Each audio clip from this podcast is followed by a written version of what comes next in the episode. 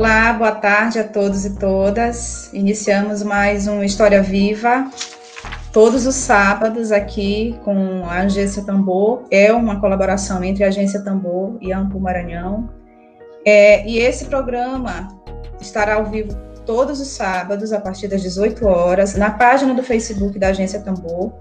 E hoje nós temos como tema é, Balaiada, a pluralidade de uma revolta. Para discutir o assunto, nós temos as professoras Sandra Santos e Elizabeth Abrantes. Né?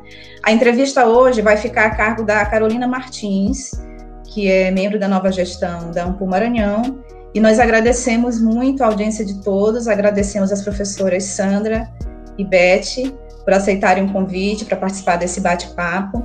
Mas antes da entrevista, é, eu vou fazer um editorial e em seguida passo a palavra para Carol. Bom, boa noite a todos e todas. É, a segunda semana do último mês de 2020 nos trouxe alguns indícios dos desafios que enfrentaremos no próximo ano. No momento em que atingimos o lamentável número de 180 mil mortes por Covid-19, com mais de 6 mil casos diários de novos contágios registrados, a questão da vacina se tornou mais um de tantos dramas enfrentados pelos brasileiros nos últimos meses.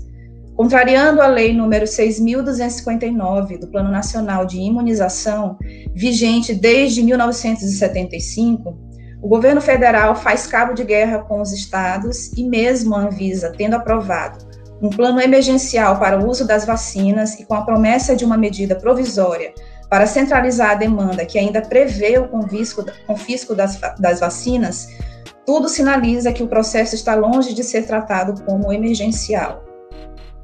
Enquanto isso, no último dia 7, alheio às mortes e talvez celebrando o índice histórico de 14,1 milhões de desempregados no, no país, o presidente da República realizou a inauguração da exposição dos trajes que ele e a primeira-dama utilizaram na posse enfatizando quais são, de fato, as prioridades do governo. Prioridades como, por exemplo, a isenção dos impostos sobre a importação de armas e o aumento dos tributos que incidem sobre livros. Prioridade ou cortina de fumaça, a notícia do, Senado, do último dia 11 da possível interferência da Agência Nacional de Inteligência favorecendo o senador Flávio Bolsonaro nas investigações do caso Queiroz e as rachadinhas, nos mostra que o uso da máquina pública como parque de diversões da família Bolsonaro não tem limites e nem fronteiras. Como nota de rodapé, resta dizer que nessa semana, Gilson Machado, sanfoneiro desafinado das lives do presidente, recebeu a alcunha de novo ministro do Turismo.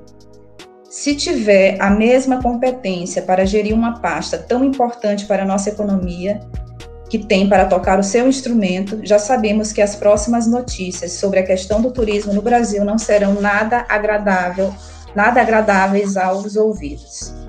Bom, hoje no nosso programa nós discutimos, vamos bater um bate-papo sobre balaiada.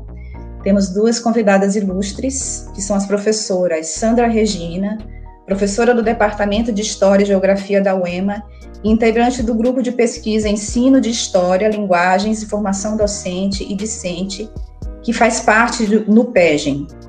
Também temos aqui com a gente Elizabeth Abrantes, que eu tenho a honra de dizer que foi minha professora na graduação, professora do curso de licenciatura e do programa de pós-graduação em História da UEMA e coordenadora do Núcleo de Pesquisas e Estudos em Gênero e Educação do Maranhão, que é o NUPEGEM. É, a gente queria agradecer ao, a, a, às professoras por terem aceitado esse convite, por estarem aqui com a gente hoje, batendo esse bate-papo com esse assunto tão importante, né, para a historiografia local. É, e antes de passar a palavra para a Carol, que vai conduzir a entrevista, a gente queria dar os parabéns para o nosso companheiro Márcio Baima, que hoje é aniversário dele, desejar tudo de bom nesse novo ciclo e dizer que tem sido um prazer trabalhar com o Márcio, que é, é uma pessoa maravilhosa. Então, eu passo a palavra para Carol e, à medida que for possível e que for necessário, a gente pode fazer intervenções. Também peço para que as pessoas que estejam participando façam perguntas no chat, intera possam interagir, é, fazer sugestões. Nós estamos abertos para fazer um bom debate hoje. Carol, é contigo.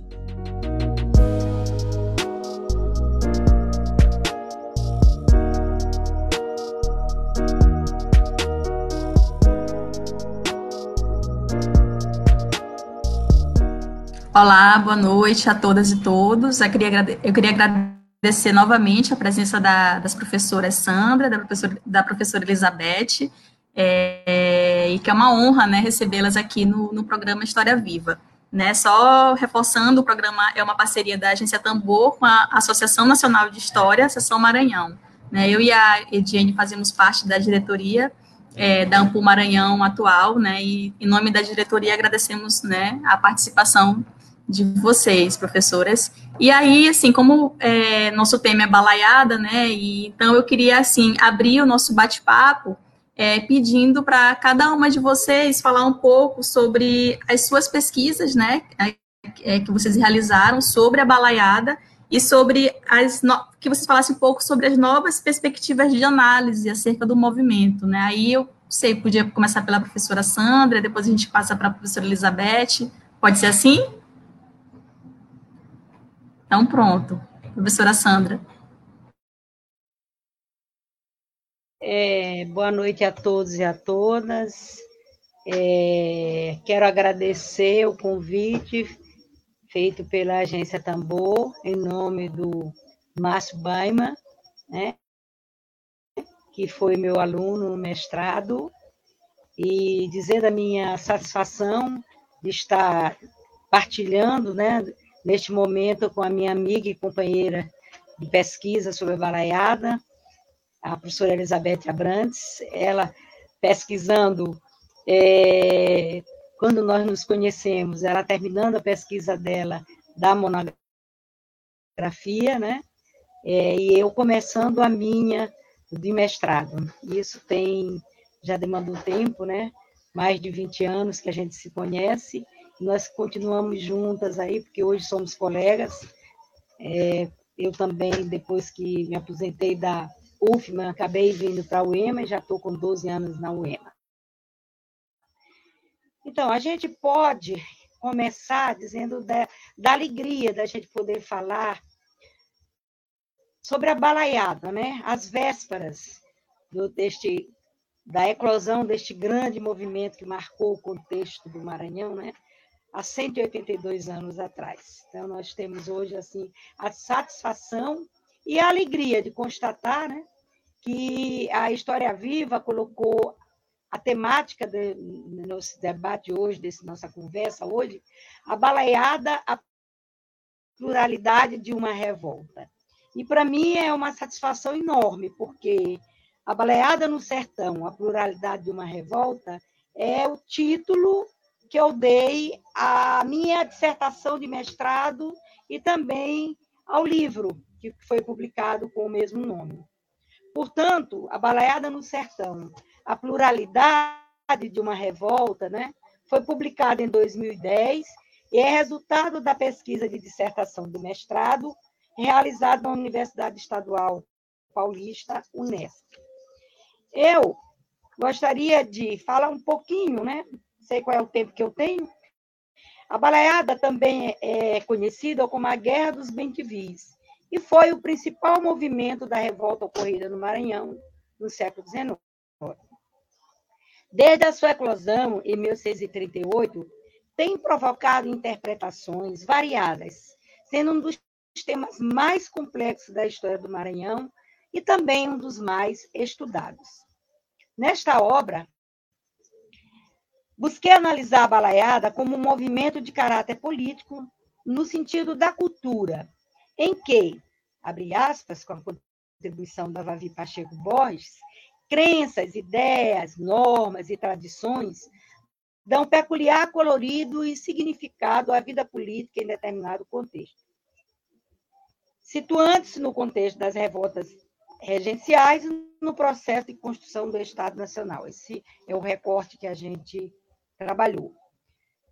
Nós consideramos que a principal característica da baleada é o seu caráter multiclassista, porque envolveu números significativos de sujeitos das mais diferentes procedências e camadas sociais. Fazendeiros de gado, vaqueiros, pequenos agricultores, desertores, escravos e pobres sem ocupação. Portanto, ao longo desses 182 anos, a balaiada vem sofrendo novas percepções e novas interpretações que reconfiguram constantemente a memória dessa revolta, principalmente considerando os, os estudos que procuram ressignificar essa revolta, guerra, insurreição, porque são muitos os títulos que dão a balaiada, né? a partir dos anos 80 para cá, no sentido de refigurar constantemente a memória dessa revolta. Consideramos, de certa forma, a nossa pesquisa um tanto quanto inovadora. Por quê? Porque nós escolhemos como espaço o sertão, como sendo ali o, o, o principal palco do conflito maranhense, destacando aspectos como o processo de ocupação e desenvolvimento desse espaço, suas características geográficas, a fim de entender também os principais agentes dessa revolta, os membros que se envolveram, principalmente os sertanejos. Esta obra, a gente considera que vem se somar à produção historiográfica já existente sobre essa temática e se insere no esforço de reabilitação da balaiada na história do Maranhão. O processo de escrita que nós adotamos deu origem a quatro capítulos, e eu vou ser breve, vou ser rápida, porque depois tem as perguntas, né? É, primeiro, a balaiada no discurso dos seus historiadores, onde a gente apresenta estudos realizados por autores historiadores, na perspectiva de Ângela de Castro, e historiadores acadêmicos. A segunda obra, aliás, desculpe, o segundo capítulo, O Sertão dos Balaios, nele tratamos do processo de ocupação e desenvolvimento do sertão maranhense, destacando seu caráter dicotômico em relação à capital da província. Situamos geograficamente o sertão do Maranhão, onde ocorreu os principais movimentos, na perspectiva de Lopes. Analisamos o sertão da Balaiada em suas singularidades como uma das áreas de confronto em espaços de como espaços de interrogações, é uma área extremamente, é, eu considero extremamente instigante, é, é, é estimulante para ler os autores que escrevem sobre o sertão. Aí nós temos o Duche de Abrantes, nós temos é, obras assim extremamente maravilhosas, a Socorro Coelho Cabral, enfim. E aí, se a gente for falar de todas essas obras, né, que são realmente muito importantes tratando desse contexto. O terceiro capítulo nós denominamos a teia de contradições da balaiada. E nesse capítulo a gente buscou dar conta da complexidade do que representa escrever a balaiada a partir da compreensão da história política. Aí destacamos, por exemplo, a balaiada ligada a algumas leis, como a lei dos prefeitos, que muitos autores, principalmente os autores de época, consideram como tendo sido um dos principais fatores que contribuiu para o deflagrar do movimento, isso em 1838. E aí nós vamos ter um conjunto de, de, de, de, de discursos colocados nos jornais, principalmente dos liberais, tratando exatamente dessa lei e o que é que ela trazia para o contexto de Maranhão naquele momento em que quem estava no poder era o grupo dos conservadores. Tá?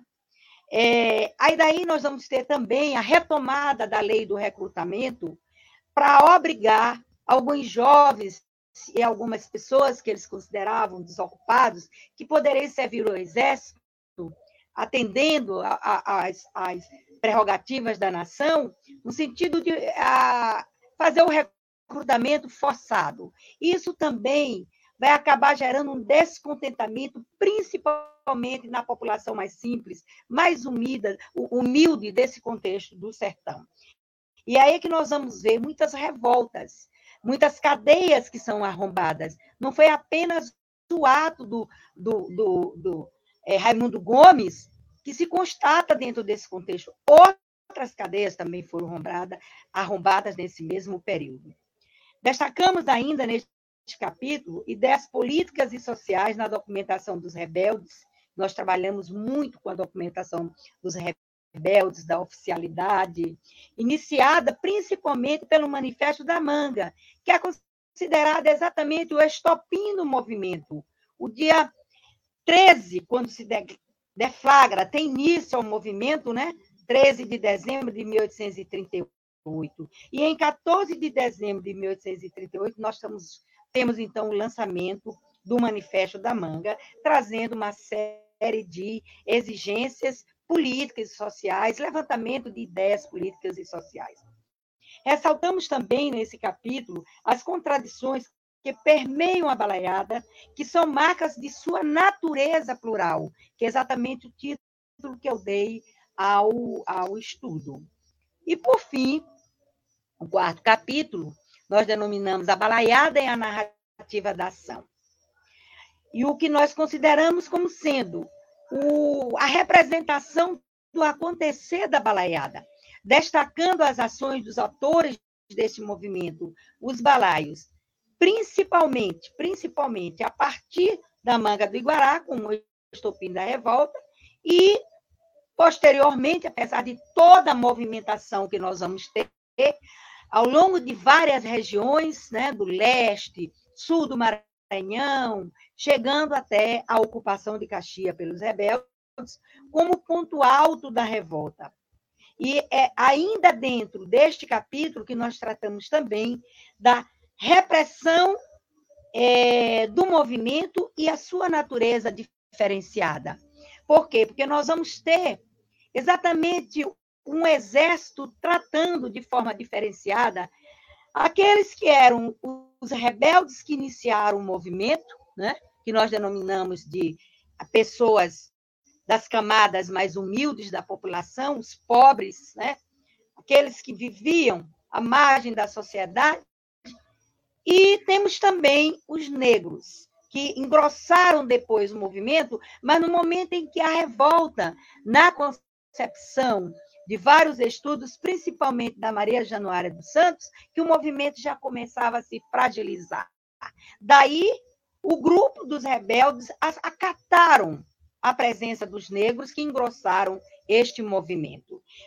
Aí nós vamos ver exatamente a natureza diferenciada. Por que, é que nós colocamos isso? Porque para os rebeldes, o que está posto na documentação é que eles deveriam ser punidos e, se possível, até mortos. Já os negros, a recomendação era de que estes fossem presos e devolvidos para os seus legítimos donos, inclusive os próprios liberais. Quer dizer, então a gente tem exatamente uma repressão que tenta fazer essa distinção entre aqueles membros que eram considerados rebeldes. Fosse os sertanejos, fosse os mestiços, os caboclos, os fazendeiros ou os negros. Mas percebemos essa representação diferenciada. Enfim, a balaiada é um movimento que, ao mesmo tempo, é intrigante e é instigante, que precisa de muito mais pesquisas, e essas pesquisas estão chegando, elas estão vindo, com abordagens ainda não exploradas. A exemplo da especificidade da luta do sul do Maranhão, que precisa ainda ser mais analisada e trabalhada, a participação das mulheres no conflito, por exemplo, que eu sei que Beth vai falar sobre isso, eu não vou me estender, porque é um dos recortes dela, né? E aí eu vou deixar que ela fale, porque ela trata muito bem dessa questão de, das mulheres, de gênero. Então, vamos deixar isso com Beth. Esperamos a nossa, a nossa intenção, quando nós publicamos esta obra, e esta intenção continua, né, é que ela estimule outras pesquisas e que contribua para uma melhor compreensão da balaiada e da sua importância para a história do Maranhão. O que procuramos fazer neste trabalho foi mostrar um novo olhar sobre os rebeldes balaios, que a gente não categoriza como heróis, mas também não categoriza como bandidos. Nós categorizamos como sertanejos em lutas. Lutas por ideais, luta por defesa dos seus interesses, luta pela vida, pelo respeito, pela igualdade. Tá? E como a extensão das pesquisas sobre a balaiada, que a gente já vem nesse período aí há um certo tempo, né, desde o período da, da dissertação, nós, dentro da UEMA, desenvolvemos alguns projetos de pesquisa que deram origem, inclusive, a monografias. E aqui nós queremos destacar a monografia de Emes Barro Barbosa sobre as apropriações atuais do simbolismo balaio e da balaiada presente nos movimentos sociais e políticos do final do século XX e o início deste século. E de Dana Paula Silva Souza, uma de 2012 outra de em 2015, sobre a Escola Balaia, a proposta educacional do município de Caxias para o século XXI. Tá?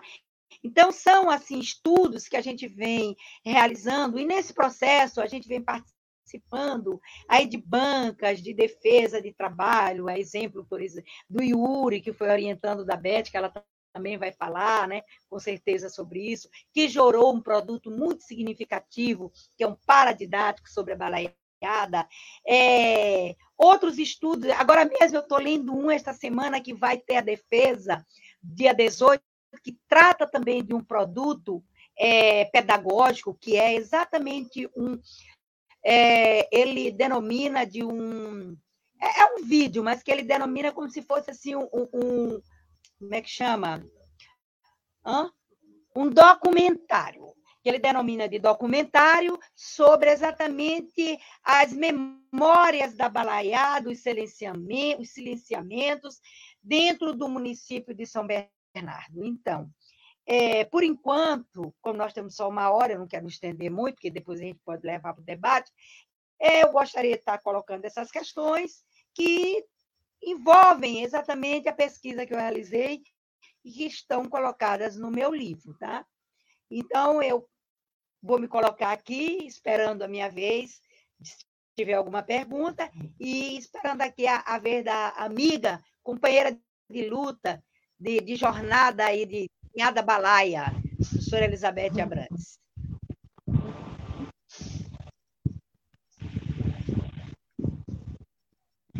Vou iniciar então. Obrigada, professora Sandra. Pode falar, professora Elizabeth. Tá certo, obrigada. Agradeço né, pelo, pelo convite para estar aqui nesse no programa História Viva, para falar da balaiada. Um prazer enorme né, dividir aqui essa, é, esse debate né, com a minha querida colega Sandra Regina. Como ela mesma já colocou, nosso encontro né, se deu por causa da balaiada, e desde então, né, essa, essa amizade começou lá no arquivo público, né, pesquisando a, a balaiada, ela vem até hoje, né, cada vez mais forte, e, e assim, esse companheirismo também, né, na, na, compartilhando né, esse mesmo ideal, né, esse mesmo propósito realmente de estudar cada vez mais a balaiada, né, incentivar novos estudos da balaiada. Né.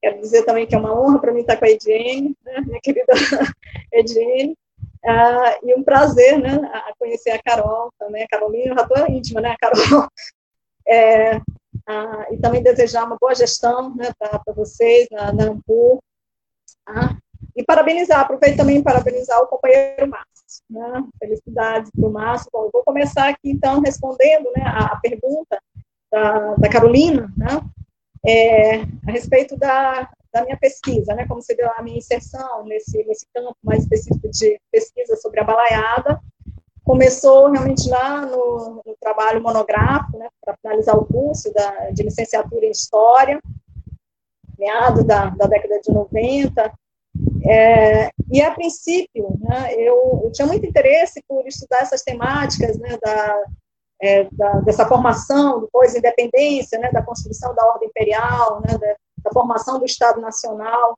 Então, meu interesse naquele momento estava justamente nessas, nessas questões e resolvi, portanto, né, estudar a balaiada. A princípio, a ideia era estudar a, a balaiada no sul do Maranhão, porque depois das leituras, né, da, da, da historiografia, eu percebi essa lacuna né, ali na, na produção, digo, não, é, é, necessário realmente conhecer um pouco mais a especificidade da balaiada no, no sul do Maranhão, né, essa, nessa região já mais abaixo, né, de, de Caxias, se estendendo ali para Pastos Bons, e para ver as especificidades. Mas é, percebi também naquele momento que eu precisaria conhecer o sul do Maranhão. Né, não poderia falar do sul do Maranhão só pela, pelos livros, história de geografia, precisaria me deslocar, precisaria tentar encontrar documentação e não seria viável naquele momento. Esse projeto, portanto, não vingou.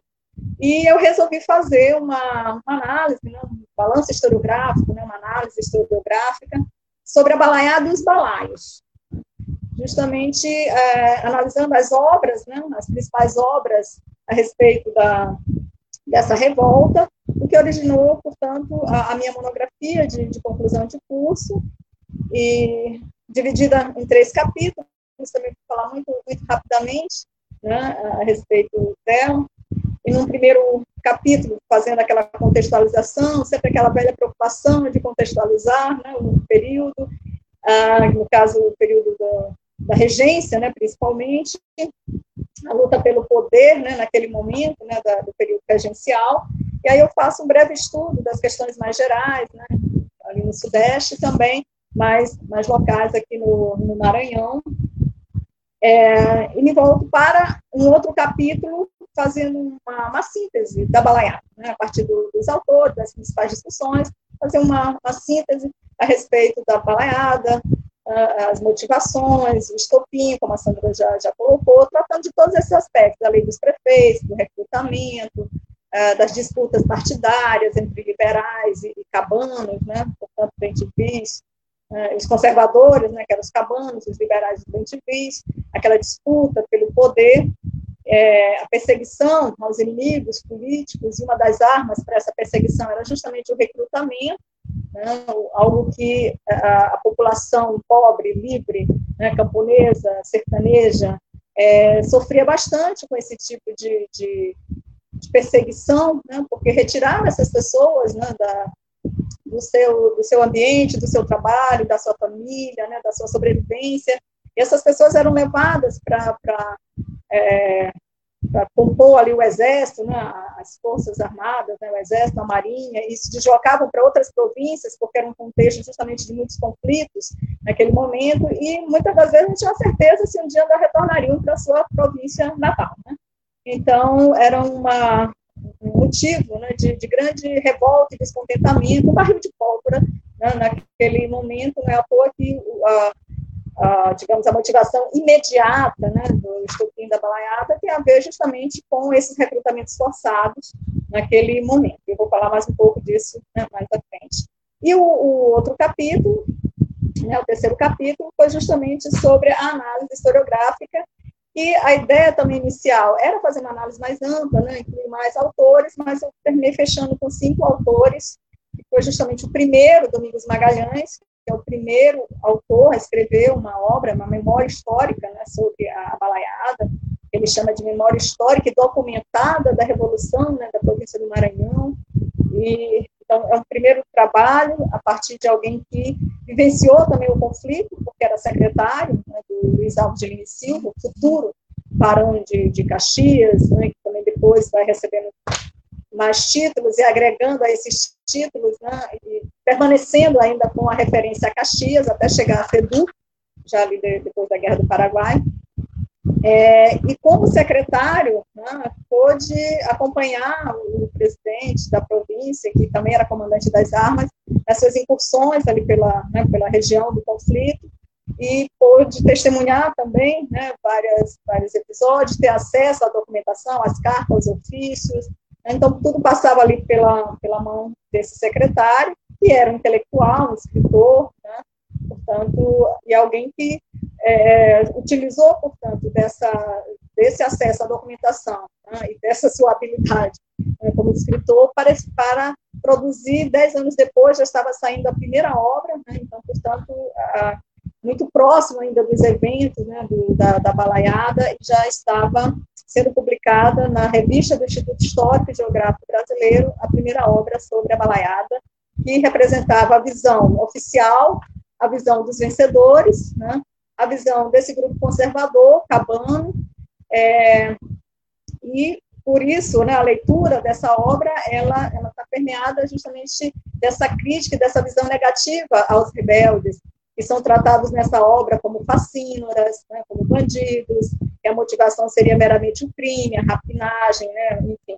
Então, é uma obra que faz uma, uma imagem né, extremamente é, negativa da, da revolta, né, pinta assim, com, com cores muito é, é sombrias a revolta, e essa, esse discurso né, ele vai ser reproduzido depois por, por outros estudiosos da, da balaiada também, que mesmo diferenciando assim, alguns aspectos, como, por exemplo, o Ribeiro do Amaral, né, que já é o segundo logo, falando do Ribeiro do Amaral, que já é o, o outro autor é, que, que, que, eu abordei, né, que eu analisei, que sendo do, do Partido Liberal, é, ele vai divergir em alguns aspectos, principalmente para tentar desfazer aquela ideia de que os liberais estiveram ali envolvidos com os balaios e que representavam a mão oculta né, da, da, revolta, principalmente o João Francisco Lisboa, que naquele contexto ali da década de 40, final da década de 30, né, começo da década de 40, e escrevendo no jornal A Crônica Maranhense, é, que era um dos grandes opositores ali do, dos, dos cabanos, então, naquele contexto, houve a acusação de que o João Lisboa era né, o mentor intelectual, né, a mão oculta por trás ali da, das ações do, do, Raimundo Gomes. E o Ribeiro do Amaral escreve justamente para desfazer essa, essa ideia e dizer não, né, não foram os liberais que promoveram a, a desordem, né, a revolta. Na verdade, foram para Ribeiro do Amaral, a revolta ela teria sido resultado do despotismo das autoridades cabanas e aí ele vai explicando né, as ações lá dos presidentes da província que levaram a, a essa situação, né, chegou a eclodir a balaiada. Então, ele não discorda, o Ribeiro do Amaral, da, desse posicionamento inicial do, do Domingos Magalhães, é, em relação à, à, visão que ele tem sobre os balaios, mas ele discorda né, das motivações e busca fazer a defesa, portanto, do, do Partido Bentivi, né, dos liberais, uh, naquele momento. Né? Então, também ele escreve no final do século XIX, são três volumes, três tomos né, da, dessa obra. o primeiro tomo é de 1898, né, portanto, bem finalzinho ali do, do século XIX. Depois tem mais um em 1902, mais outro em 1906, e é uma obra bem densa, né, bem detalhada mesmo. Ele teve acesso a, aos ofícios, né, essa documentação, Uh, o Ribeiro do Amaral também é um grande colecionador de jornais, então ele também utiliza bem essas fontes né, dos, dos jornais para poder é, fazer uma, uma, descrição minuciosa né, do palco da guerra, né, e a partir dos ofícios ele vai mapeando, ele vai fazer uma espécie de cartografia ali da, da, da guerra, né, dos espaços né, onde aconteceram os principais embates, né, a, da luta. Então, é um trabalho interessante, muito interessante nesse, nesse sentido, embora com essa visão conservadora né, que o Ribeiro do Amaral é, apresenta. Né. E esse trabalho do Ribeiro do Amaral, só, ele não é o, segundo na ordem, se a gente for falar em termos de, de produção né, a respeito da balaiada, porque a gente tem um outro trabalho de 1872 que eu não analisei nesse, na monografia especificamente, mas a Sandra trabalhou, que foi do José Pereira Alencastre, né, que é um trabalho de 1872, que chama Notas Diárias sobre a Revolta, que teve lugar nas províncias do Maranhão, Piauí e Ceará, pelos anos de 38, 39, 40 e 41. Esse trabalho foi publicado na revista do Instituto Histórico e Geográfico em 1872. E pela temática, a gente já vê a abrangência né, dessa revolta, é, quando envolve aqui três províncias, e existem outros trabalhos também que mencionam até a Bahia, a participação também na Bahia, olha onde foi, né, quanto se estendeu ali a, a revolta, que inicia no Maranhão, atravessa o Parnaíba, né, o rio Parnaíba, lá no Piauí ela toma características muito específicas, né, de uma, de uma revolta contra o, o domínio, a opressão, né, do, do Barão da Parnaíba, né, do, presidente da província, que desde a época da independência se mantinha no poder, né, diferente aqui do, do, Maranhão, e diferente até mesmo daquilo que dizia né, a, a, as, as leis naquele período, que o presidente da província só deveria ficar dois anos em cada província e deveria ter aquele rodízio, o Barão da Parnaíba já estava lá desde 1823 e não saía. Né? Então, havia uma posição muito grande a ele, e lá no Piauí, a revolta ela toma mais essa característica de uma revolta dos liberais contra né, ali o, o, governo do, do, Barão da Parnaíba. E no Ceará, né, também tem essa extensão, e a gente tem poucos estudos, a historiografia maranhense dialogou muito mais com a, historiografia piauiense, né, e muito pouco com, com o Ceará. Hoje é que a gente começa a fazer mais essa aproximação, buscando conhecer também né, muito mais o, é, como ocorreu, qual foi a especificidade. E aí eu até destaco um trabalho, agora falando já recente, o trabalho do João Paulo Peixoto, Peixoto Costa, que é uma tese né, de doutorado, a tese se titula Na Lei e na Guerra, Políticas Indígenas e Indigenistas no Ceará, 1798-1845, e o último capítulo dessa tese chama-se, denomina-se Os Índios do Ceará na Balaiada. Olha assim que Ai, coisa maravilhosa, né? Os índios, né? a participação indígena, quer dizer, uma temática né, nova, assim, para ser explorada, muito interessante, que foi pouco estudada. Aqui na historiografia maranhense, praticamente, a gente não avançou muito, né? Se fala na participação de um, de um líder indígena, que foi o Matroá, e na época da balaiada ele já estava bem idoso, né? É, então, já, e tinha participado, esse líder, o Matroalho, já tinha participado das lutas pela independência, acho que a Edínia deve ter né, ali, topado com o Matroalho em algum momento da, da sua pesquisa, e, e, era alguém que estava envolvido em todas essas lutas. Né? Afinal, também esse palco da, da balaiada, da Guerra da Balaiada, foi o mesmo palco das guerras pela independência. Né? Então, muitos daqueles que participaram da, das guerras da independência ainda estavam ali vivos, ativos, e participaram também da balaiada. Então, já tinha essa experiência de luta, de resistência, né, adquirindo uma consciência política, lutando né, por, por, direitos e principalmente pela cidadania, né, porque ali a grande disputa se dá também em torno disso, né, porque está sendo construído é um modelo totalmente excludente de, de, cidadania. Então, esse, esse trabalho que eu citei agora, né, do, do João Paulo, é, é um trabalho assim que eu acho fundamental, né, para que a gente possa entender essas diversas participações, aquilo que a gente está chamando da pluralidade, né, Sandra, da, da revolta, uma pluralidade que tem a ver tanto com o espaço plural mesmo dela, né, regiões diferentes. Só no Maranhão a gente pode mapear regiões bem diferentes, como o sul do Maranhão, é, a região da banda oriental ali do Maranhão, mas ali envolvendo Itapecuru, né, aquela região de Itapecuru, onde você teve a, participação muito expressiva dos quilombolas, né, dos escravizados, a liderança do Negro Cosme, né, é, e, e, essa área jamais ali para o leste, chegando ali na, na, na, pelo rio Parnaíba, né, é, essa região do Brejo, assim, que hoje, né, Santa Quitéria, já chegando ali para o lado do, do, Rio Parnaíba, onde você tem uma maior participação dessa população camponesa, vaqueiros, sertanejos, né, enfim, que é, estava ali naquela fronteira, naquele vai e vem também entre Maranhão e Piauí, e ali você vai ter uma participação muito forte dessa população dos livres pobres. Então, se a gente consegue mapear né, ali no sul do Maranhão uma participação mais de fazendeiros, de liberais, juízes de paz, né? outras autoridades ligadas aos liberais. Nessa região, já mais próxima ao Parnaíba, é, os livres pobres, assim, isso de forma bem, bem geral, né? E nessa região aqui do, do Golfão Maranhense, do Itapecuru, que era justamente a região da produção né, algodoeira, né, onde estava concentrada a maior parte da, dessa produção agrícola, né, exportadora, e esse contingente também de, de escravizados, e ali a gente vai ter também uma, é, uma forte presença né, da, dos escravizados, que já vinham fazendo suas insurreições, suas fugas, né, ali os quilombolas já estavam naquela região de, de Codó, é, já fazendo ali muita, é, atuando né, no sentido de, de promover a fuga do, dos outros escravizados. Então, é, por aí a gente já vê essa pluralidade, né? tanto pela, pela participação heterogênea, quanto também pela questão da espacialidade, e aí você vai para o Piauí, também tem essa característica né?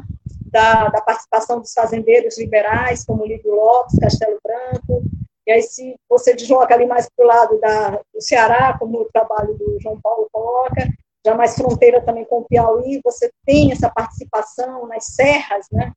de Piapaba, na, nas serras ali onde você tem uma, é, essa concentração também dessa população indígena atuante, participando. Então, por aí a gente já percebe essa, né, esse grau de heterogeneidade, pluralidade, né, multiplicidade social, espacial dessa revolta e a complexidade dessa revolta, né? Por isso a gente estuda balaiada, estuda, quanto mais a gente estuda, mais perguntas a gente tem a fazer sobre, sobre a balaiada. Voltando aqui né, para o trabalho inicial, essa monografia, é, depois do Ribeiro do Amaral, eu fiz a análise do trabalho da Carlota Carvalho, né, porque a Carlota Carvalho, escrevendo no século XX, em 1920, ali 22, 24, né, é, porque o trabalho dela era para ser publicado no período do centenário da independência, mas atrasou, terminou sendo publicado dois anos depois, que é a obra O Sertão, e naquela obra, a Carlota ela tem um capítulo, né, ela, ela trata da, da revolução, né, da, da balaiada, e esse capítulo é da independência à revolução. Né? E por aí já diz muita coisa, né? ou seja, qual é a análise que ela faz? Ela não faz uma análise da balaiada independente, apenas ali em 1838. Ela trabalha enquanto um processo. Né? Ali é um processo iniciado na independência e esse processo vai se fechar ali com a derrota da, da balaiada, né? que ela lamenta muito, ela faz toda aquela crítica né? em relação a isso, o que, que representou a derrota dos balaios, o que, representou toda aquela repressão né, do, do, do, do, do Isaldo de Lima Silva, né, o futuro Duque de Caxias, né, porque a, a, forma né, como os balaios foram tratados, e ela faz até a comparação com os farroupilhas, que foram tratados como cidadãos né, pelo Duque de Caxias, enquanto que os balaios aqui foram tratados como, como bandidos, né, então, é, ela trabalha nesse aspecto de um processo, né, iniciado ali com a independência e que se estende né, até a revolução da balaiada, né, uma revolução social. Né, uma, uma, a gente trabalha muito com o termo revolta, revolta, né, mas ali, ali com uma revolução social. Né, ali existia toda uma luta né, dessas camadas oprimidas, né, buscando naquele contexto ali um espaço também de participação. Tá? É, e a primeira autora, uma autora sertaneja, uma professora, né, uma mulher, né, autodidata, então a primeira a ter um olhar diferenciado sobre os balaios, né, quebrando um pouco aquela, aquela visão né, é, negativa sobre os balaios, vendo os balaios não como, como bandidos, como eram vistos até então, né, mas como sertanejos, né, como é, é pessoas que, que lutavam né, por, por seus direitos, por seus ideais, enfim. Ah, e o outro trabalho é do Astolfo Serra, né, do padre Astolfo Serra, escreve, publica em 46 uma obra chamada Balaiada, né, dividida em três capítulos. O primeiro capítulo, que ele faz toda uma contextualização da terra, né, fazendo é, como é a diferença aqui é, geográfica, né, aqui no, no, Maranhão, das diversas regiões do sul, da Baixada, dessa região mais ao norte, ele vai dando as características ali, climáticas, geográficas.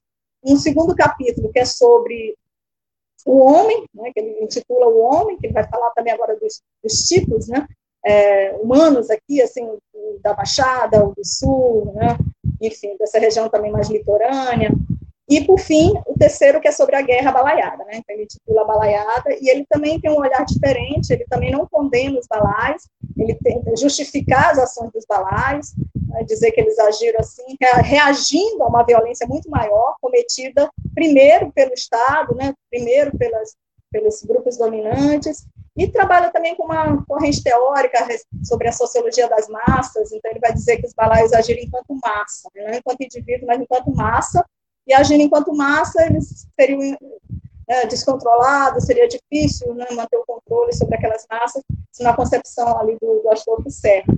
E para fechar esse trabalho monográfico, é, eu falei da. Aí deu um salto, assim, né, da década de 40 para a década de 80, e fui para o Matias Assunção, que desde a década de 80 vem pesquisando a história do Maranhão, né, fez a sua tese sobre a história do Maranhão na primeira metade do século XIX, abordou né, essa história é, dos, dos, mais diversos aspectos demográficos, sociais, culturais, políticos, econômicos, né, enfim, geográficos, fez uma, uma, análise bem da história total mesmo, é, a respeito do Maranhão, que foi publicada recentemente, né, com o título de Caboclos Abentibês, né, e, e que desde então, desde a década de 80, já publicou, assim, dezenas e dezenas de, de, de trabalhos né, a respeito da, da balaiada. Mas em 88, tem uma obra específica dele, em 88, foi fruto também dessa pesquisa da década de 80 como um todo, que foi a Guerra dos Bentivis, que é a memória, né, na, na história oral, né, usando, usando, a tradição oral, porque ele já vai entrevistar a terceira, a quarta geração né, do, dos descendentes dos balaios naquela região, entrevistou cerca de 600 pessoas, né, percorreu né, mais de, de 30 municípios, enfim. Então, fez um grande levantamento realmente de, de fontes e trabalhou essas fontes, mostrando como, como existe, né, ali na, estava na década de 80 preservado toda uma, uma, memória regional a respeito da balaiada e que tratava essa guerra né, com até mesmo com um nome diferenciado daquilo que deu a historiografia oficial e oficiosa. Né? Em vez de balaiada, se referiam à guerra dos balaios, né? do perdão dos bentivis, sempre falavam a guerra dos bentivis, mostrando né, como é que esses, esses homens e mulheres pobres, sertanejos, né, e também os sujeitos escravizados, incorporaram também aqueles ideais e adaptaram né, as, suas, é, é, as suas realidades, né, as suas, é, suas experiências, né, naquilo que o próprio autor depois vai trabalhando né, com a ideia de um, um liberalismo popular, né, que é um dos conceitos que ele, que ele trabalha bastante. Né? Então, vários outros autores que naquele momento eu pretendia ficaram de fora, como a, Maria Janotti, né, que tem os estudos sobre a balaiada, Maria de Lourdes Mônaco Janotti, a Januária, né, Maria Januária Vilela dos Santos, também, que escreve em 83, certo? É, e são muitos trabalhos, né, tem, a, a, balaiada é um dos temas mais trabalhados na historiografia maranhense, né, e mesmo assim a gente percebe em alguns momentos, assim, alguns lapsos temporais, onde praticamente não surge nada, né? fica um bom tempo sem surgir um, um, trabalho, e a gente vem o tempo todo buscando incentivar né, os alunos, fazendo os projetos, como a Sandra mencionou, os projetos de iniciação científica, né? Eu fiz, eu, durante muitos anos, desenvolvi um projeto sobre cabras e patrioteiros, balaios e bentivis, os cabras e patrioteiros se referiam muito mais aos participantes da Setembrada, né, aquele movimento lá de 1831, urbano, né, que era um movimento anti-lusitano, e que também tem uma relação com, com a balaiada, né, assim, se a gente trabalhar enquanto processo, que vem da independência até a balaiada, seriam os cabras e patrioteiros, da forma como eles eram tratados né, na, na, documentação naquele período, e os balaios e bentivis para trabalhar justamente a, a revolta, né, da balaiada, e aí resultou num, trabalho né, é, monográfico do, do Yuri Aladef, um excelente trabalho sobre a setembrada, o primeiro trabalho né, acadêmico, né, uma obra histórica sobre a, a setembrada, até então só tinha o romance histórico do Busto de Abrantes, e aí o Yuri Aladef faz esse trabalho muito bom né, é, sobre a setembrada, e na, na, dissertação do mestrado ele faz sobre a, a balaiada mais voltado também para essa discussão do, do, ensino de história, resultando nesse produto educacional que foi o paradidático, paradidático que tem sido bem recebido nas escolas. No mês passado eu trabalhei com meus alunos, tive um bom, uma boa resposta assim, do, dos alunos em relação ao paradidático, então a gente fica super feliz né, por ver assim, que a pesquisa está tá avançando e está incorporando outras discussões que são extremamente necessárias, né, como o próprio ensino. E só para fechar agora, ah, falar também da importância né, da, da Lei Estadual 10.732 de 2017, que criou o Dia Estadual da Balaiada, que é comemorado amanhã, dia, dia 13 de dezembro, né, foi mais uma conquista, mais uma vitória importante, para que a gente possa estar o tempo todo rememorando, não deixar cair no esquecimento, ressignificando, né? Principalmente a gente percebe aqui em São Luís, São Luís sempre ficou é, é, mais distante, assim, em relação a essa, essa memória da balaiada, é, ou muito mais voltada realmente a essa visão oficial, né? Aqui predominou muito mais essa, essa versão oficial, isso vindo desde o do século XIX, daquele medo, né, também que aqui em São Luís é, ocorreu em razão né, da, da, da, iminência né, de, um, de uma invasão dos balaios aqui na, em São Luís, né, principalmente depois de, de Caxias. Então, é importante a gente manter sempre né, esses espaços, como os congressos que a gente vem fazendo a cada cinco anos, nós fizemos em 2018, o segundo simpósio Memórias da Balaiada, 180 anos. Ano passado, nós fizemos o primeiro colóquio, porque a gente está tentando colocar um colóquio, né, os colóquios nesses anos, né, que ficam ali é, nesse período do, do quinquênio. E esse ano nós iríamos fazer um colóquio também nesse modelo remoto, né, mas uma série de tantos compromissos é, dificultaram. E nós aproveitamos esse momento aqui da live, né, esse espaço do História Viva, né, justamente, de alguma forma, a gente também está preenchendo esse momento, né, está fazendo esse debate a respeito da balaiada. Então, por isso, mais uma vez, né, agradecer pelo, pelo espaço.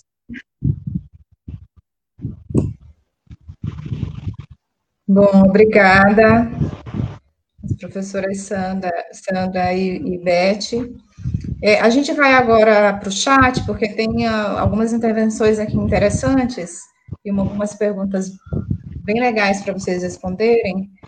E a gente emenda já as perguntas do, do chat diretamente para vocês, certo? Eu quero registrar aqui a presença do Vitor Coelho, do João Hélio, que dizem boa noite, do Fran Batista, é, da cidade de Buriti Bravo, registrando a presença aqui do pessoal de Buriti Bravo, o Márcio agradecendo os parabéns pelo dia dele, meu querido amigo Romário, é, a presença do Ronildo Oliveira, da Cláudia Santiago, e o Romário pergunta, ele faz duas perguntas aqui.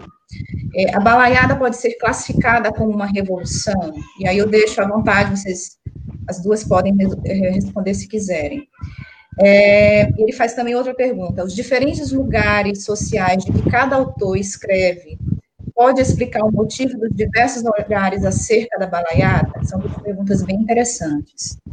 Ah, para terminar a questão do chat aqui, o Paulo Vitor também dá boa noite aqui para as nossas convidadas, Silvia Araújo, é, da turma de Coelho Neto, programa é, Ensinar de Coelho Neto Maranhão. É, o Silvio faz uma, uma ressalva que a balaiada é vista como um acontecimento ocorrido em Caxias. Inclusive, a cidade criou um, um, memorial para tal movimento. Mas quais outras cidades podem ser citadas como participantes desse momento histórico? A Beth até já respondeu um pouco essa pergunta. A Joelma Santos também aqui está presente. É, o Silvio Araújo diz: a balaiada ainda é um fato histórico muito estudado no ensino superior. Quando vamos para o ensino fundamental, ele é apenas falado em relances. Não posso, discordar, não posso concordar mais do que isso. Realmente é uma realidade. Yuri Alhadef também, professora Esbete, Sandra, parabéns. Márcio dizendo a respeito dos aprendizados sobre a balaiada só nessa live, realmente falas muito preciosas. Diego Rabelo, dando um alô aqui para a professora Sandra. Ronilson Oliveira, que debate riquíssimo, professora Sandra Elizabeth, concordo. Jandira Machado, que privilégio participar desse riquíssimo debate. O Vitor Coelho, excelente programa. Pedro Barbosa, boa noite. Sou Raniele Vieira, de Itapecuru, Mirim, Maranhão. Bem-vinda aqui. É, Guimarães Silva, dizendo boa noite. A Jandira Machado, professora Sandra e professora Beth, excelentes considerações. Então, vamos para as perguntas. A primeira pergunta do Romário. Pode ser considerado uma revolução, a balaiada? Quer responder, Sandra? Foi uma revolução. O microfone, professora Sandra, está desligado. Que responda, porque na, na minha perspectiva, ela não foi uma revolução. Ela foi uma grande revolta, né? Mas não se constituiu de fato uma revolução, porque o caráter de uma revolução ela traz grandes transformações e nós não chegamos a conquistar esse patamar. Mas eu vou deixar que Beth fale, porque provavelmente talvez ela use alguma uma categoria conceitual para explicar aí o sentido realmente do que, que é uma revolução. Pode ser até no sentido de Hannah Arendt, né? Porque pode falar.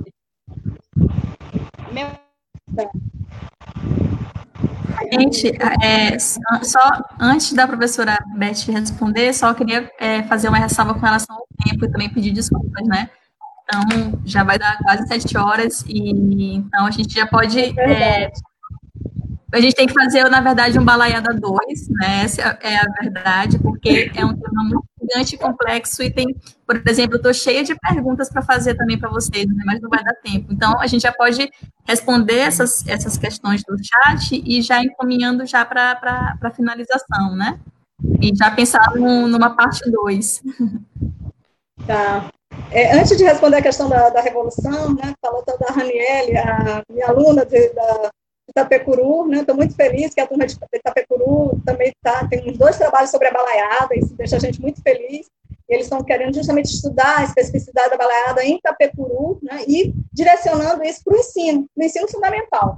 Isso já até responde um pouco a pergunta do Silvio, né, que, que questionou a respeito, né, por que tão poucos estudos né, mais voltados para essa questão do ensino. Né? Então, a gente está vendo os frutos aí é, aparecendo. Né?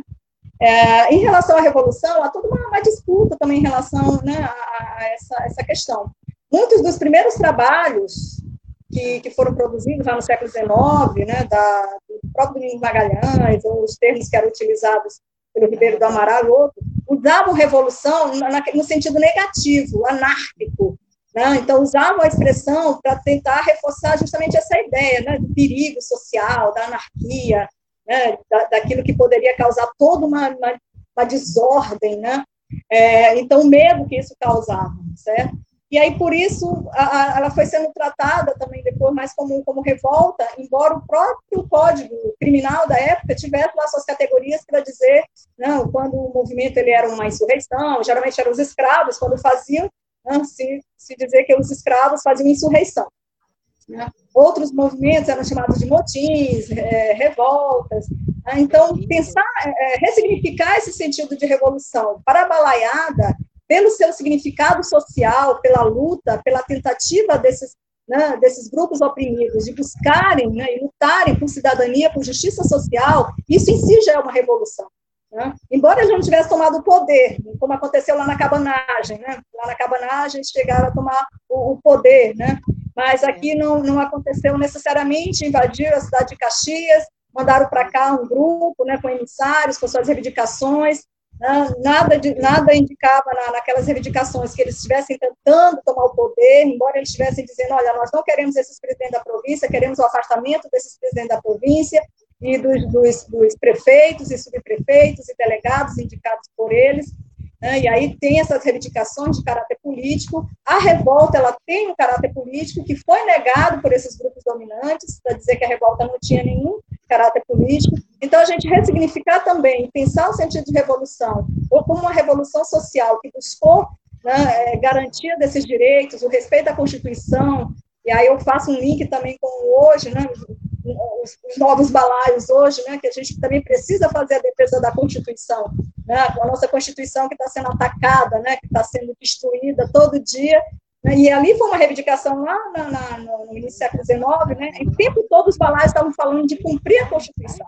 né, onde ali eles podiam ver assegurados os direitos dos cidadãos, e eles, como livres, né, como homens livres, tinham que também ser tratados como cidadãos. Então, nesse sentido, repensar, né, é claro que é bastante complexo, talvez um outro programa a gente pudesse discutir mais, né? E aí, sobre essa questão dos lugares sociais, é o que eu faço no meu, no meu trabalho monográfico, eu mostro né, como o momento, o contexto de, de produção dessas obras realmente vai influenciar na escrita e no olhar né, é, desses autores, e também o, o, posicionamento deles, né, político, social, enfim, é, como isso influencia na, nos olhares, como o, né, o, foi perguntado né, a respeito da, da revolta. Né? Bom, acho que era isso.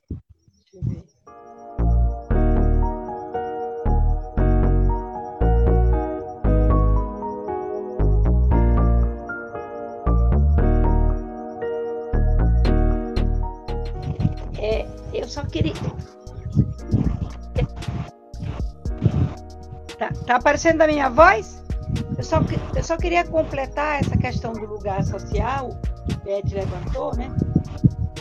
Como nós nos encontramos dentro do contexto da universidade, né, lidando com a questão, questões acadêmicas, então, nós temos a, a, possibilidade exatamente de estar desenvolvendo projetos de pesquisa que estimulem os estudantes a continuar a buscar realizar pesquisas dentro dessa perspectiva.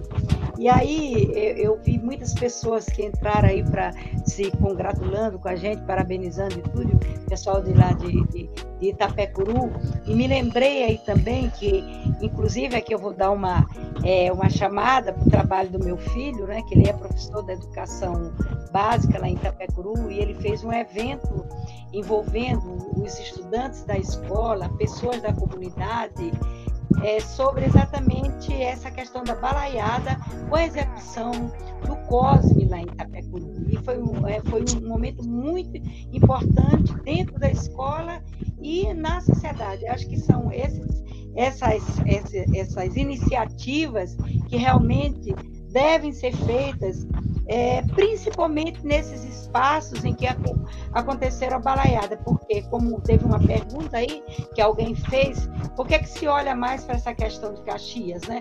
Exatamente por causa da questão do memorial, todo o momento que foi levantado para a reconstrução daquele forte que virou o memorial. Mas muitas outras cidades foram palcos da balaiada, né? Então, se nós formos ver isso daí, nós vamos ter movimento. É, é, pesquisas acontecendo e nós queremos que isso realmente aconteça em vários pontos do nosso estado. E aí Beth fez um mapeamento aí de várias regiões, né, pegando a parte do sul, do leste, aí da, já naquela divisão aí com Parnaíba, entre Piauí e o Maranhão. Então, tudo isso é, é demonstra exatamente a dimensão do que do sentido dessa, dessa, dessa revolta ou dessa revolução do ponto de vista social, com essa natureza plural realmente e que se expandiu não só geograficamente, mas também dentro da perspectiva social e política. Então, só isso. É, gente, eu dizer que eu acho que, assim, apesar do, do, pouco tempo, né, uma hora de programa, mas eu acho que, que a professora Elizabeth, a professora Sandra conseguiram, é, a, as falas de vocês contemplaram bem, né, a, a proposta, né, do, do, que a gente né, colocou, que é pensar a pluralidade da, da, da, da balaiada, né, é, essa é uma, foi uma revolta plural, tanto no, no sentido da complexidade, né, do, do movimento, quanto é, das diferentes abordagens né, que, que, que, existem né, acerca da, é, desse tema. Então, assim, em nome da, da diretoria da Ampul Maranhão, queria agradecer mais uma vez a presença de vocês duas, né?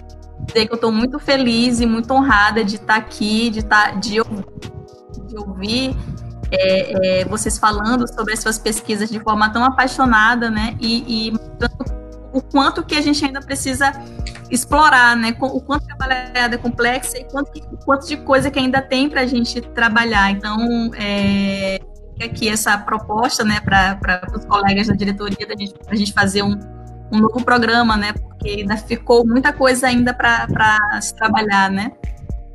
É, então, também as pessoas que estão aqui ouvindo, né, que estão assistindo o programa, é, reforçar que o programa História Viva é uma parceria da Agência Tambor, né, com a Associação Nacional de é, Expressão Maranhão. E, e, quer falar, gente, para fechar? Pra gente, aí pedir para as professoras também fazerem uma fala final, né, para a gente poder encerrar o programa. Agradecer a presença das professoras Sandra e Beth, é tão bom rever a Beth, minha ex-professora maravilhosa, as falas fantásticas, é, nos comentários aqui no chat, todo mundo com gosto de quero mais, né? Eu acho que a gente precisa mesmo forçar um, segundo programa com as professoras, porque o tema realmente ele resvala em vários aspectos da historiografia, ele é riquíssimo e ele ainda precisa ser mais explorado. E as pessoas estão pedindo aqui no chat mais e a gente vai trabalhar para que tenha um segundo programa. É, muito obrigada pelas falas, obrigada também a Carol, minha colega maravilhosa, querida. E agora a gente dá espaço para as professoras fazerem a última fala. Gente, muito obrigada a todos que acompanharam também. Eu só tenho a agradecer à agência Tambor e a vocês duas que foram maravilhosas na condução do processo E dizer assim, que se houver um outro momento, quem sabe se a gente também não traz nossos pupilos, né? É, nossos pesquisadores para vir para esse debate, engrossar um pouco essa, essas com suas falas, um olhar já diferenciado, né? Eu acho que vale a pena. Então eu quero agradecer e desejar boa noite a todos e deixar um grande abraço para Márcio Baima. Meu agradecimento especial.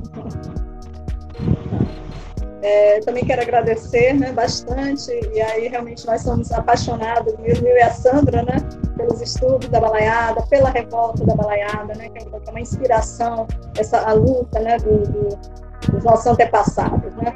Então, a, a balaiada para a gente é um símbolo de resistência. Né, por isso, assim, toda a nossa, essa nossa empolgação como pesquisadores, né, mas também como cidadãs, né, em, em, em estar sempre. É, é, trazendo né, a, a balaiada, o seu significado, né, os seus significados, tanto no passado, né, e aquilo que ela pode representar também como inspiração de luta e resistência no presente. Então, muito obrigada. Né? Saudações balaias. Obrigada, gente. Boa noite. Boa noite. Boa noite. Até a próxima. Tchau.